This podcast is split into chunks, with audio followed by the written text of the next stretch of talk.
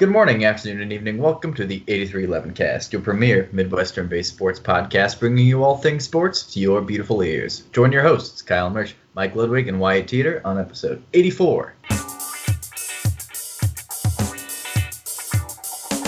On this week's episode, we're going to be talking about the MLB and, of course, our signature segments, Mike Stupid Rules, and Write That Down predictions. But stay tuned, because after the MLB, we're going to be giving you our top five favorite sports moments of our lifetime.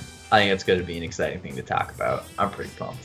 Yep, but before we get into that, we got to talk about the MLB because the Owners and Players Association have been going back and forth here with different proposals for hopefully starting play here by July, as the plan was. So I want to fill you in on all those details. So first of all, just over the last weekend, the players submitted a new proposal to Major League Baseball, right? And that was for a 114-game season. Remember, the most recent owner's proposal was for 82 games.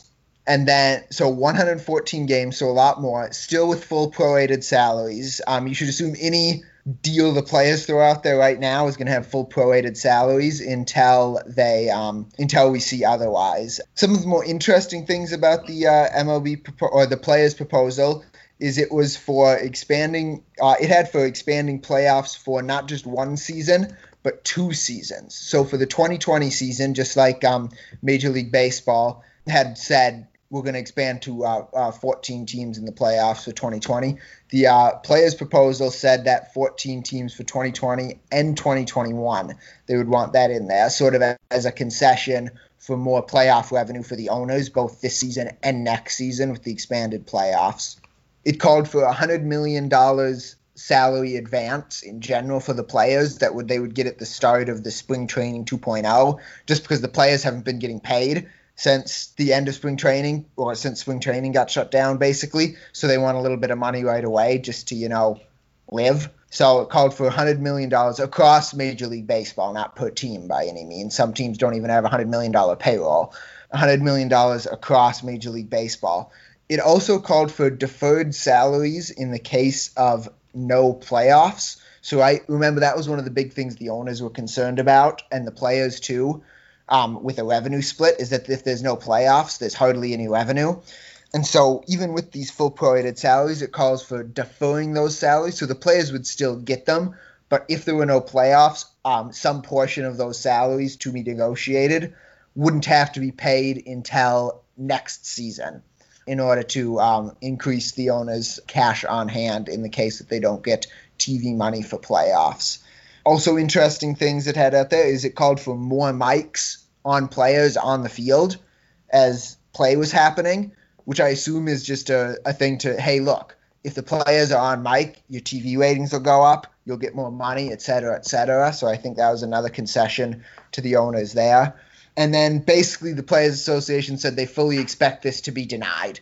Like they don't expect at all the owners to accept this proposal, but they basically want to get something in front of the owners that they can now use as a negotiating point between the owner's position and the player's position, and they can go back and forth from there. What do you two think about the player's proposal here? I want to hear your guys' thoughts. The biggest thing that I have with this is miking up the players. I actually heard about this being proposed in the NFL as well. If they're not going to have audiences in the crowd, that they should mic up more of the players. I do have a problem with that. I think that would be amazing. To be quite honest. But you got to keep in mind that on live TV, broadcasters still get fined for certain words that are said over the air. So you gotta weigh in. If that draws in more revenue, is that going to offset the fines the FCC will levy on the broadcaster? And if not, you might have like a 2-minute delay then, right? You'll have a whatever that's called, the delay to be able to bleep out words, right, for the censors to use. And if that's the case, is your ESPN app going to be notifying you 2 minutes ahead of time that, your team just blew a 20-point lead in 10 seconds or something, something crazy like that. But that would be just something to consider. Yeah, that would be really tough in baseball. But they could use the mics instead of being live mics. They could use them out like football has them right now, where you sometimes have one player mic'd up and like coming back from commercial.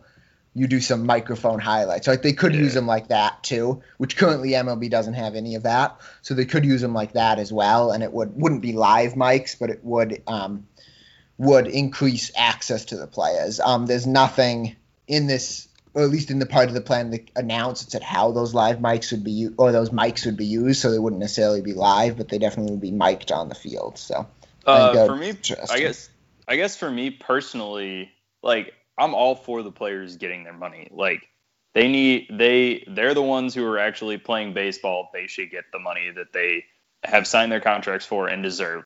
But I think I'm most excited to see potentially the expanded playoffs for 2 years and see kind of how that format works and how it jives, if I like it or not. And then it can go from there. Obviously, it's going to be really hard to judge the abilities of these teams, especially in 2020, and it might obviously impact them in 2021 as well. I don't know, how is the 114-game season going to work? Because then obviously they're not going to be able to have a full offseason before 2021 starts. Yeah, so the way the players pitched it, this 114-game season would be played approximately June 30th through October 31st. With playoffs happening neutral warm weather sites in November. Yeah. So they basically basically everyone would lose approximately a month of the off season based on where a team getting eliminated would be under normal circumstances, right? So the playoffs are going to end of November, beginning of December, as opposed to end of October, beginning of November. Regular season ends at the end of October instead of the end of September. Right, so basically everybody loses a month. I don't think that's that big of a problem in baseball as it is. Well, especially since they are playing a shorter season anyway. They're playing 48 games, 48 games less. Yeah. So I mean, 48 games less. That's a significant amount of time. That's a month and a half, really, of baseball, pretty much. Yeah, that's debating some off days. That's almost 2 months of baseball. Ballpark like a month and a half, 2 months, depending on like a team's schedule. And that's quite a bit of like miles and wear and tear on a player there. So I guess shorter season, they might not need as much time to rest and recover. Teams might be less banged up going into the playoffs then. So I don't know. It'll be interesting to see how ownership and the MLB looks at this. Obviously, I agree with you that I don't think the MLB is going to just say, all right, this is it. We're going with this. Like, love it. Like, you guys did a great job coming up with this.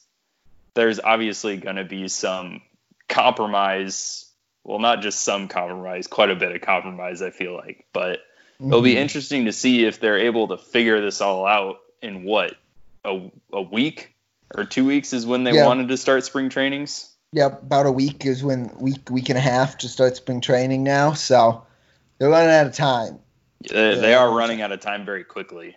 But the good thing is some dialogue is definitely happening, because this player's proposal came out, I think it was Sunday, and then on Monday the players, or the owners already responded. Major League Baseball responded with, we're going to play with game length or season length. Okay, if you guys want to be paid your full prorated salary, we're going to play a 50-game season where the players would play their full prorated salary. So that was the counter that the league just put out on Monday, was to play something around a 50-game season where the players would get their full prorated salary, and then there would be that 14-team playoff that would be earlier in the year to hopefully guarantee that it would get in before a second wave of the virus, should there be one. So there's a lot of back and forth going here. The players have not responded to that proposal as of this recording. So we'll have to see what they think of that. But there's progress, right? The owners just said, okay, we'll pay you your full prorated salary depending on season length, right? So progress is being made one way or the other here, right? They're starting to get closer together. It's making me somewhat optimistic that baseball is going to happen, but also, like we said, they're running out of time. They're running out of time very quickly. Like, it day by day, the situation is growing more bleak as it's growing more hopeful that there's conversation and dialogue between the two.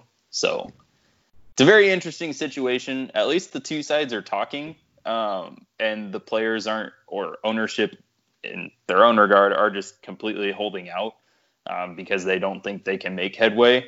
I think that in some regards, well, obviously the ownership wants to play, and in some regards, most of the players also want to play, but there are still a great deal of players who are also concerned about their health and safety being put on the line.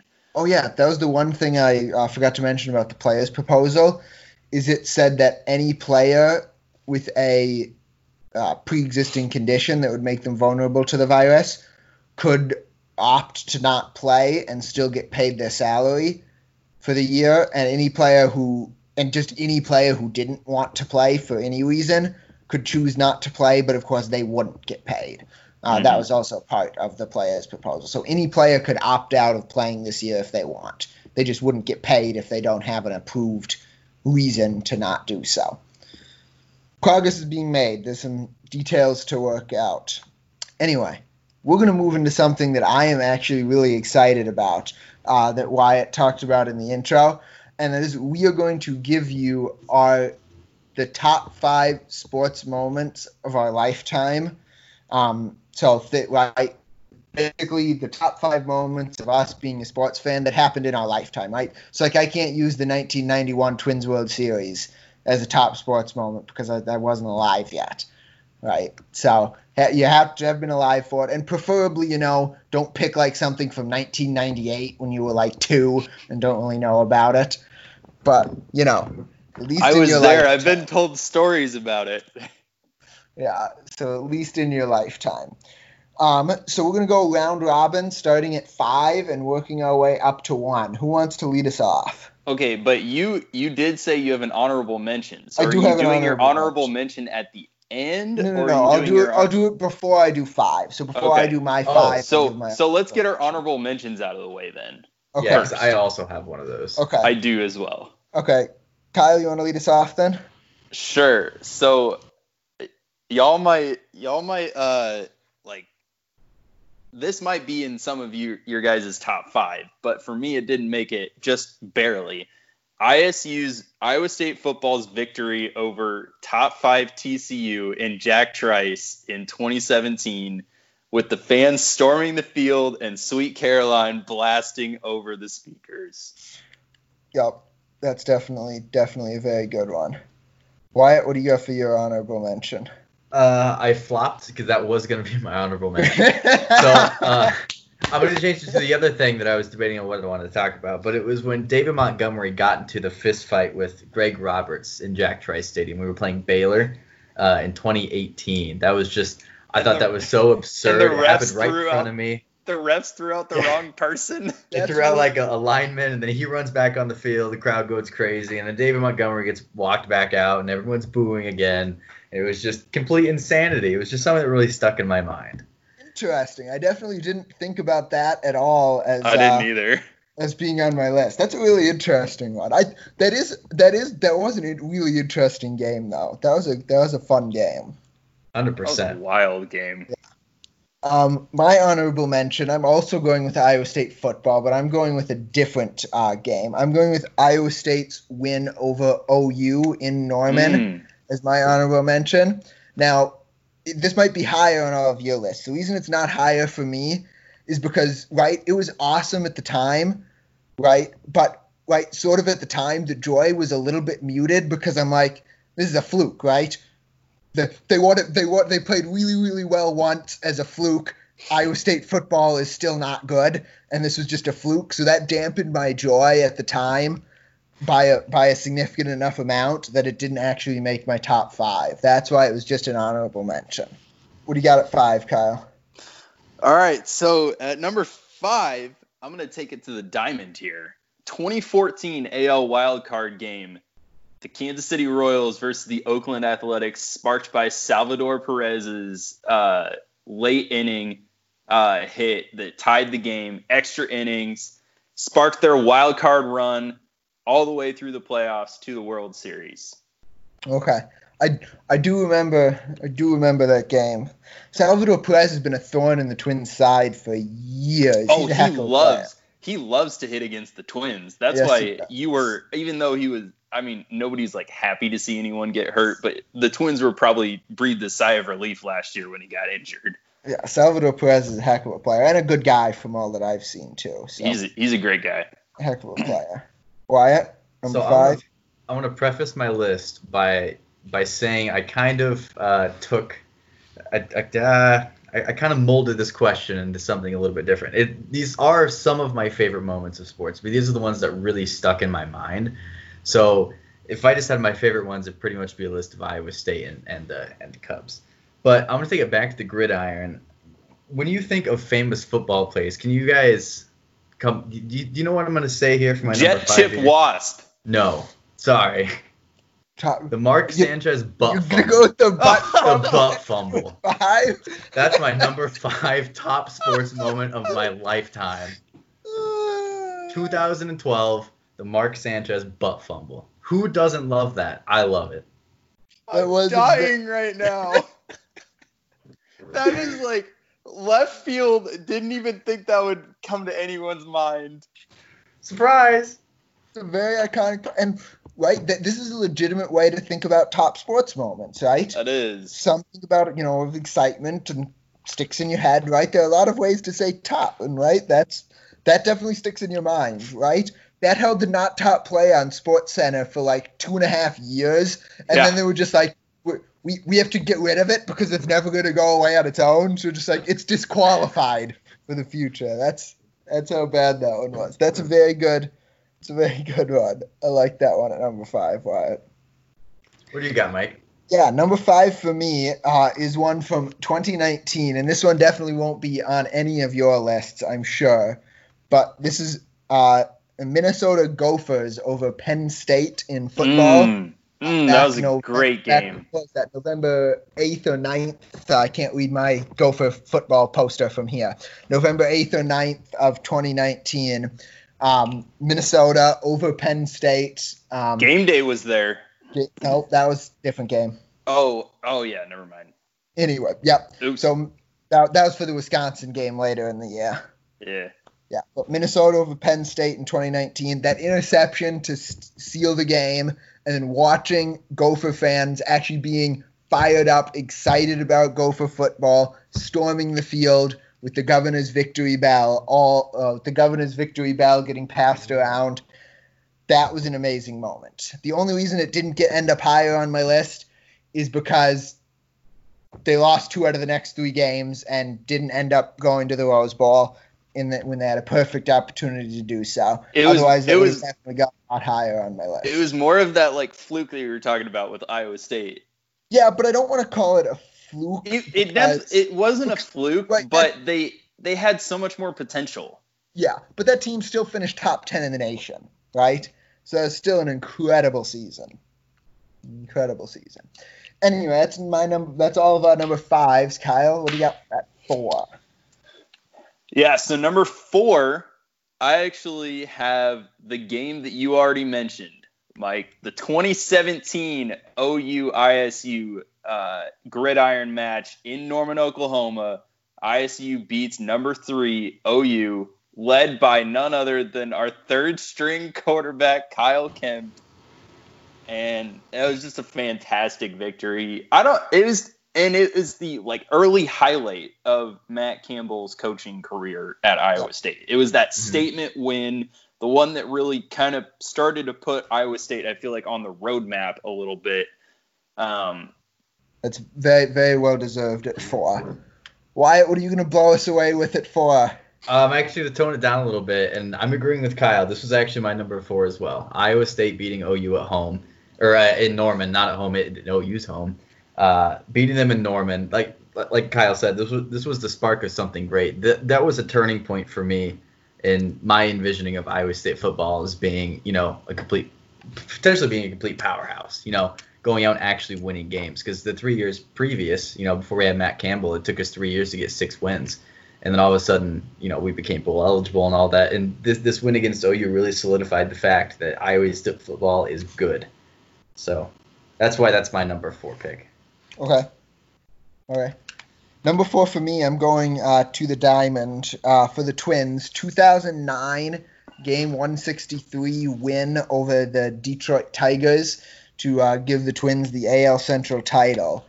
That's checking in at 4 because, right, that was just an incredible game.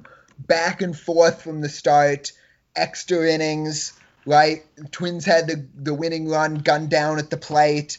The Tigers had what would have been the go-ahead run in the 11th. They had the bases loaded and one out, and Brandon Inge appeared to get hit by a pitch. Like, it clipped his jersey, but the umpire didn't call it. And this is before replay, so you couldn't review it. So the Tigers had what would have been the go-ahead run that didn't happen, and then Inge lined into a double play. It was just an incredible game, the last regular season game at the Metrodome, last regular season baseball game at the Metrodome, because the Twins were moving to Target Field the next year. Just watching that game, and, you know, this was back in 2009, right? So I was 12, right? And this game goes until like 11 o'clock at night. So I'm staying up way past my bedtime, hanging on every pitch, watching this happen. 2009 Twins game 163 at number 4. Should I do number 3 now? That's the way it works if we're going around. I'm so excited. Number 3, I did not expect to be at this event for as long as I was. 2019 Big 12 Men's Basketball Championship powered by Phillips 66. That entire run through the championship was absolutely mind-boggling. Just one win after another, not expecting any of it. First game against Baylor, lost to them twice during the regular season, blew them away, and then matched up against Kansas. We crushed them, and then K-State in the finale. The Tyrese Halliburton slam over 2 K-State defenders was the highlight of that tournament for sure, as well as Marial Shayok just draining 3 after 3 to give us wins and victories. I lost my mind in that championship series. That's a very good one at number 3. That was a very fun run. It was a very special run for sure. Yeah. So my number 3 is a little bit weird. I mean, I got a little weird mind, right? It's actually about officiating. And it might not be what you're thinking about either. My number 3 is in 2017, it was the Oakland Raiders playing against the Cowboys. Gene Steratore on a key 4th down conversion, potential 4th down conversion. They pulled the chains out to the middle of the field, and nobody can really see, you know, is it first down, is it not? And Gene comes out, looks at it, pulls out an index card, and measures the distance between the ball and the pole to then give the Cowboys the first down, which was the start of their drive to win the game. The note card. I loved it. I figured when you were going with officiating, I knew it was either the note card or it was the coin that didn't flip in the NFC Championship game. That was just, yeah. The note card. Wyatt, I love your list. Your list is definitely the most unconventional and is making us laugh the most. That's awesome. I do my best. That is a great list. That was a great moment. Mike, what's your number 3? Yeah, number 3 for me, I'm going to the ice. We are going with hockey. 2004, first round of the 2014, sorry. First round of the Western Conference playoffs, game 7, Wild at Avalanche. And this game was just back and forth, right? Colorado would take a 2-goal lead, and Minnesota would tie it up, and then Colorado took another 2-goal lead at 4-2, and then Minnesota tied it up. And then Colorado scored with like 3 minutes left to make it 5-4 Colorado. And then the Wild scored with like less than 2 minutes left to tie it up and send it to overtime. And then 5 minutes into overtime on a 2-on-1 breakaway, Nino Niederreiter. I love that guy's name. Top shelf over Semyon Varlamov to send the Avalanche home and send the Wild to the next round of the playoffs. I remember sitting in the living room with my dad, and we just exploded off the couch in joy and celebration when that went in. And then my sister yelled at us for being too loud while she was trying to sleep. But, oh, it was just incredible, the celebration. Oh, it was just incredible. Nino Niederreiter in overtime, 2014 Western Conference playoffs. Yeah, I can imagine the excitement there. So then number two on my list, another game where I stayed up way later than I should have. Just in general, the entire 2015 Royals World Series victory, but especially Game 1 highlighted by that Alex Gordon 9th inning game-tying home run to send it into extras, which the Royals eventually won in 14 innings. It was like 2:30 or some odd hour in the morning. I was still up watching that game. That was such a fun World Series victory after losing it the previous year to pretty much Madison Bumgarner. So 2 comments on that. First of all, wow, the World Series victory is not number one, but I guess then we all know what number one has to be for Kyle, right? And second of all, I remember you the next morning, or the next, I can't remember if it was the next day in class or at band, just how exhausted you were after staying up so late for that game. I fell asleep in the 12th inning and like maybe the bottom of the 13th, but I was up for the actual like victory. Yeah. It was wild. Yeah. That was a heck of a World Series. The Royals were just a team of destiny that year, it seemed like. Wyatt, what do you got at 2? So my number 2 is the Iowa State Cyclones playing in Memphis against the Memphis Tigers and then winning the 2017 Liberty Bowl. That was huge for 2 reasons. One, it was really cold and I wanted to leave. And 2, we won. You know, this was the first bowl win for Iowa State since 2009. This was the first year that, like, as a Cyclone, me being a Cyclone, we were actually bowl eligible, traveling to a bowl game with the marching band. Like, it was huge. That was massive for me. And so the celebration at the end with the stage crumbling underneath the weight of all the players, and I was just, it was awesome. And then Marchie coming up and directing the band at the end of the game, that was huge for me. I thought that was an amazing time. Yeah, that was something that would definitely be in my top 10 if we extended this out to 10. That game for sure. In there. Mm. But it did not get number 5 for me. Oh, in the top 5. For me, number 2 is a game that was actually already been mentioned by both of you, and that's Iowa State's win over TCU in Jack Trice Stadium over top 5 TCU. Now, the reason that's so high for me is 2 reasons, right? First of all, remember how I said the over Oklahoma was only an honorable mention because I thought it was just a fluke? That win over TCU a couple weeks later was like, no, this is for real. Iowa State is here, right? They were actually bowl eligible. That was the 6th win. They were actually bowl eligible for the first time. The fans storming the field, right? And second of all, it's the only one here in my top 5 plus an honorable mention that I was actually physically at, right? And actually being there for the environment, right, was huge, right? And that's why it got higher on the list for me, with just being there for it and watching them storm the field and playing for like an hour after the game until we eventually were told we had to stop because the fans wouldn't leave the field if we kept playing. So we just had to stop so they would leave. It was just incredible. Just incredible. So you guys already kind of ventured a guess, or not ventured a guess, but you kind of know what's coming with this one.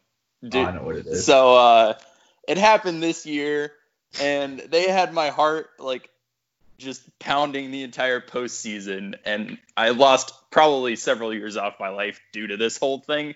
But the 2020 Chiefs Super Bowl, and in our next episode, when we do our top 5 like most frustrating sports events, you will hear many reasons why this was finally such a relief for the Chiefs to get to this pinnacle moment.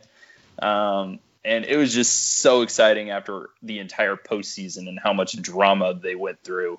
So that's number 1 on my list. Yeah, that's not.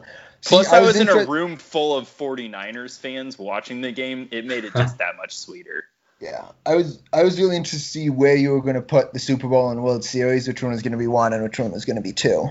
I think I did the Chiefs first, mainly because it was the most recent.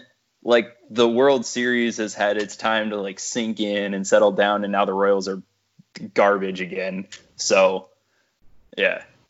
It's just but in a 50-game relativity. Season, they could make the playoffs. They could be really good. In 50 games, a lot of fluky things can happen in a 50-game baseball season. So, especially a 14-team playoff in a 50-game baseball season, if that's what happens, who knows? Who knows? Anyway, I think I know where you're going with one for sure, Wyatt. Yeah, that's probably not a hard one to foresee.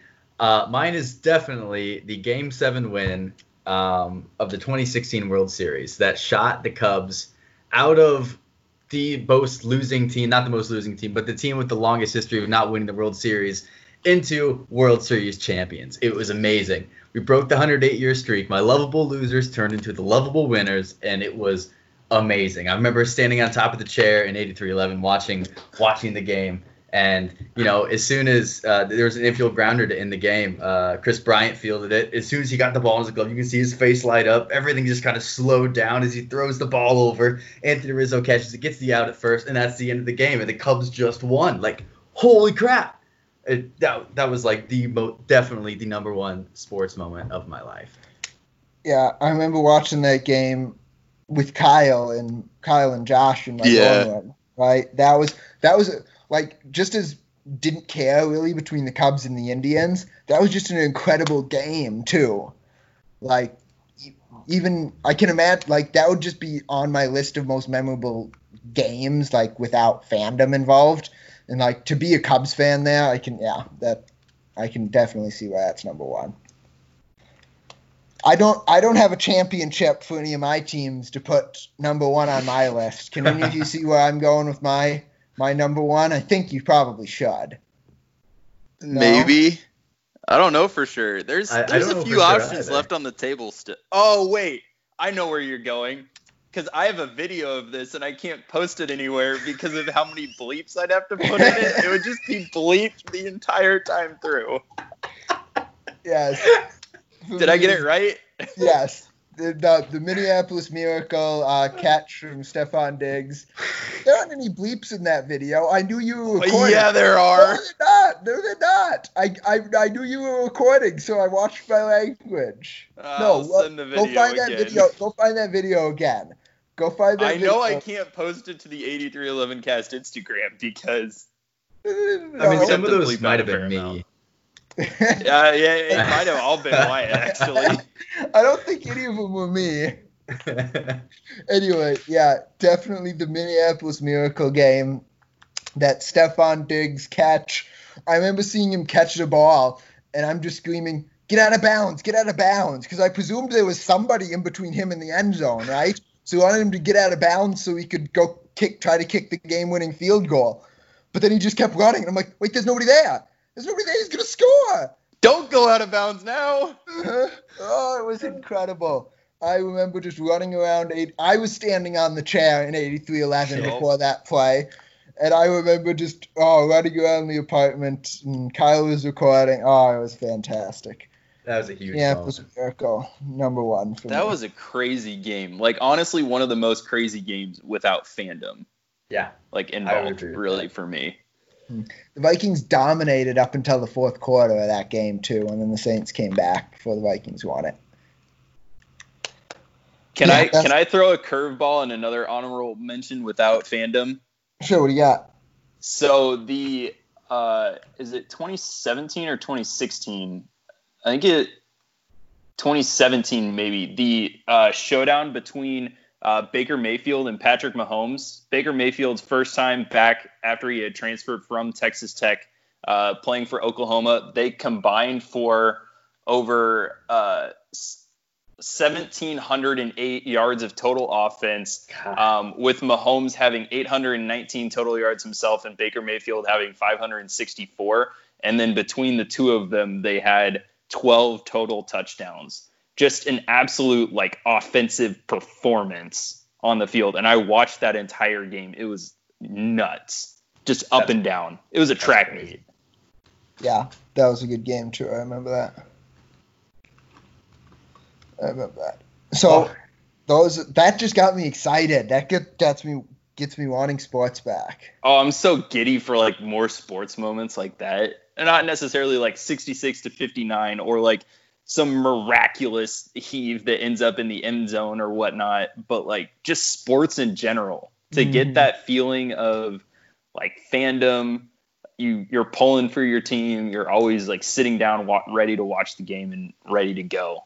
I need that. I need that back. 100%. And the one thing that make the sports world go around is rules. And with that, we're going to turn it over to Mike to bring us this week's edition of Mike's Super Rules, which I think is a little bit special. Is that true, Mike? It is going to be a little bit special because we are going to have a trivia edition of Mike's Stupid Rules. So now, before I don't want to see or hear any keyboard clicking or not for either of you two here once I say the topic, so don't be keyboard clicking. So the way it's going to work is we're going to go back and forth between the two of you. You're going to have to give me the events in this category, and whoever gets the most of them wins, okay? So first of all, for who's going to go first, I got a number behind my back, 1 or 2. Kyle? 1. 2. Wyatt, you're going to go first. Probably a bad thing, but all right. Okay. The thing you got to give me, you have to give me events in the Olympic decathlon. The decathlon. 10. Oh. 10 of them. Decathlon. What? 10. So is it something where like I guess something, and if I'm wrong, I'm just done? Nope. So we'll go back and forth until you guys get all 10 or give up. Okay. And then whoever has the most at the end wins, and I'll be keeping track here between Wyatt and Kyle. Can I just – is running, is that too broad? Running is too broad, yes. I need specific track and field events. Oh, no. A relay? That's not specific enough. Dang it. Shot put. Shot put, correct. Wyatt gets 1 point for shot put. Kyle? 100-meter dash. 100-meter dash, yes, that is correct. Discus, yes. Wyatt is correct on discus. Kyle. Is hurdles too broad? Hurdles is too broad. I need a distance if you're going to go hurdles. How about let's actually just go with pole vault. Pole vault, yes. Kyle is correct on pole vault. Wyatt? You guys are doing better than I thought you would. What was that? Javelin, yes. Wyatt is correct on javelin. All right. 100-meter hurdles. 100-meter hurdles, yes. That is correct for Kyle.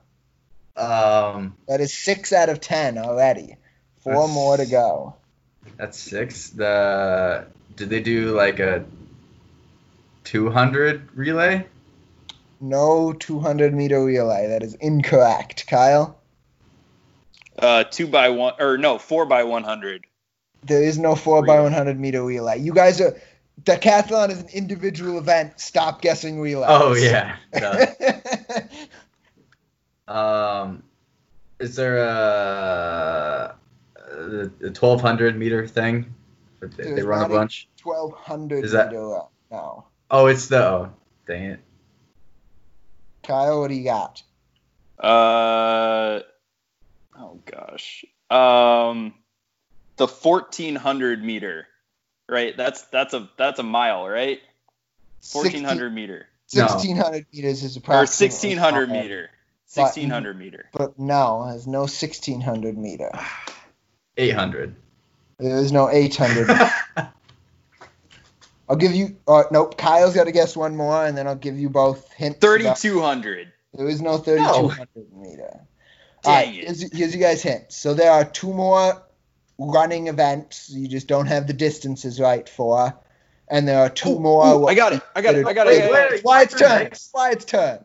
There are 2 more what would be considered field events. Wyatt? So one of the field events is the I forget what it's called, the jumping one, the free jump, not like the pole vault thing, but like you run the height distance jump thing. The high, you're describing the high jump. The high jump, yes. The high jump is correct. Triple jump. Triple jump is incorrect. There is a jump. The decathlon. That Kyle, it is not your turn. You guessed twice. Wyatt, it's your turn. Yeah, the sand one, the long jump one. We jump in the sand. Dang it. The long jump. It's pretty much triple jump anyway. All right, you got the two field events. Now there are two more track events. I don't know any track events. That's why I'm struggling. Steeplechase? No. Dang it. 1,000 meter thing. That's not a thing, but. No, not the 1,000 meter. Kyle? I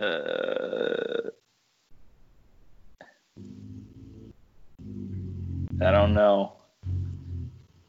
Okay, so can I ask a question? Yeah. Did Kyle already say 100 meter dash? Yes. Yeah, 100, that 100 was in dash there. This is wild. Kyle? I don't have any more guesses. I'm running out of running events.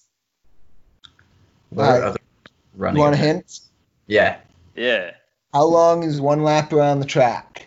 400 meter dash. Yes, we didn't say that? 400 meters. Oh, we said the 400 meter relay. Yeah, that's what I said. Dang. Yeah. That's why I wasn't thinking about it. All right. There's one more left, and Kyle was very, very close to it earlier. Wyatt, what's your guess? Close to it earlier. What? Well, when I said steeplechase? No. 4,800. Kyle, it is Wyatt's turn. Stop taking Wyatt's turn. Is that even divisible by 400? I can't do mental math. Yeah, it is. Yeah, it is, obviously. 4,800 meter dash. No, that is incorrect. 9,600. You were very, very close to it. You were getting very, very much farther away from it, Wyatt. You need to get one more guess, otherwise I'm just going to tell you and Wyatt wins. So. Okay. 200 meter dash. Nope, not the 200 meter dash. Kyle, your last chance to tie it up, otherwise Wyatt wins. 300 meter dash. No, it's actually the 1500 meter dash. Oh, what? They actually don't go a full 1600 meters in the decathlon. It's actually a 1500 meter dash. Dang it. So now you know the events of the decathlon. I'll just give you a little bit more of the rules background, right, since it is a rules segment. They do those 10 events over the course of 2 days. So the 100-meter dash, discus, pole vault, javelin, and the 400-meter are all done on the first day.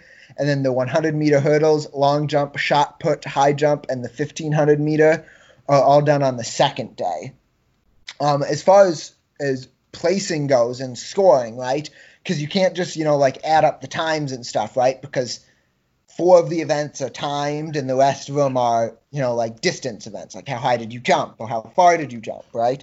So essentially what they have is they have a formula that I'm not going to describe in complete detail because, it's very complicated. But essentially, right, there's a formula that they use to convert your time or distance into a score, right? So you get a score, basically, for each event based on your time or distance, and then you're ranked according to that score. And then whoever has the highest score at the end of 10 events wins. That is how it works.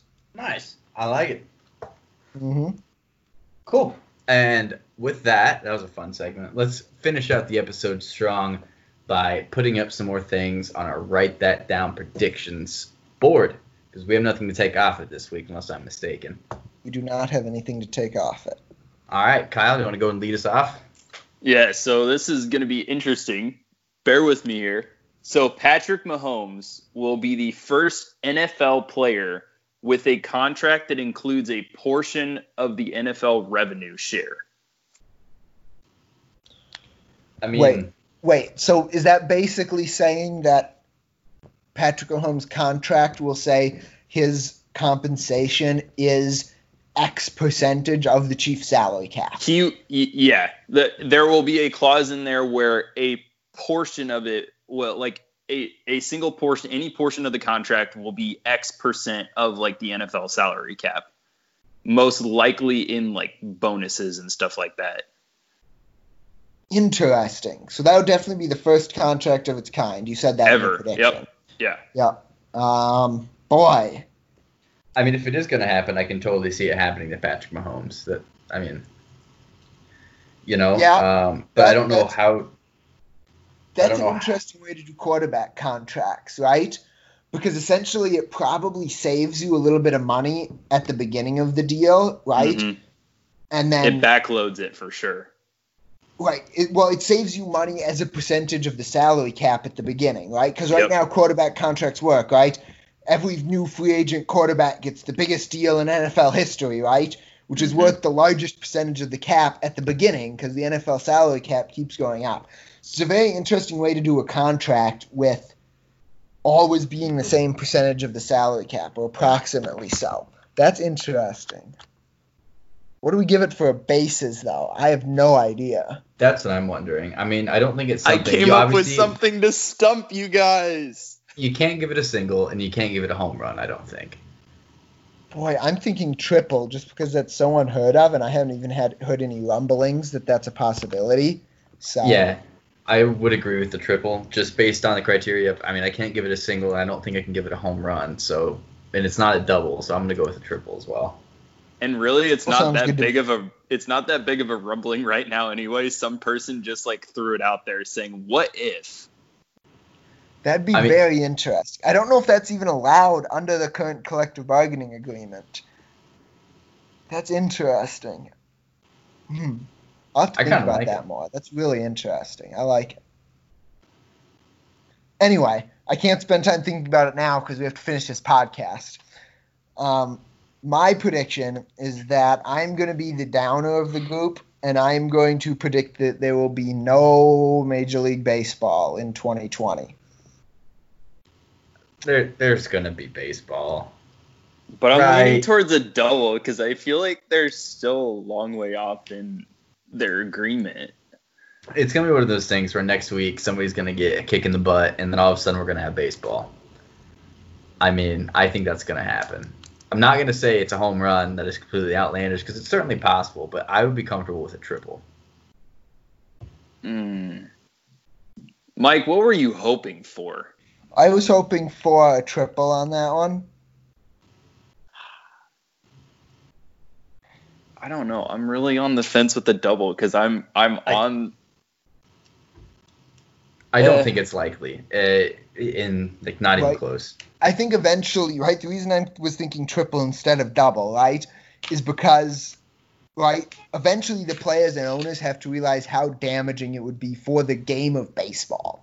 Yep. To not play because they're squabbling over money with the current economic situation in the country. To not have baseball when you've got basically millionaires and billionaires squabbling over money would be incredibly damaging to the game of baseball. And I think eventually somebody's going to realize that, and that's why there's going to be baseball. Yep. That's why I was thinking triple instead of double. All right, I'll concede. Sounds good. That is a triple.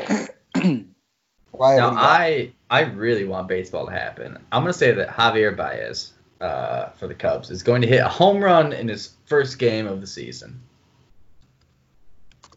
Okay, not necessarily the first home run for the Cubs, but just sometime in the first game. Yeah. I'm thinking that's probably a triple as well. Yeah. Because, right? Yeah, I'm willing to say that's a triple. I'd agree with that. So. You fine with that, Wyatt? Yeah, that's what I was going for. I wanted three triples, so we could do the triple, triple, triple thing. Sweet. Well, you didn't know mine would be a triple.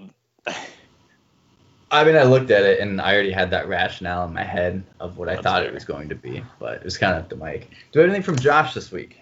We do not. Josh, I asked Josh, and he said no prediction for him this week, so. That's all right. Good to know he's alive and well. And with that, with our three triples that we just put up on the board, that concludes our Write That Down Prediction segment, which concludes this episode.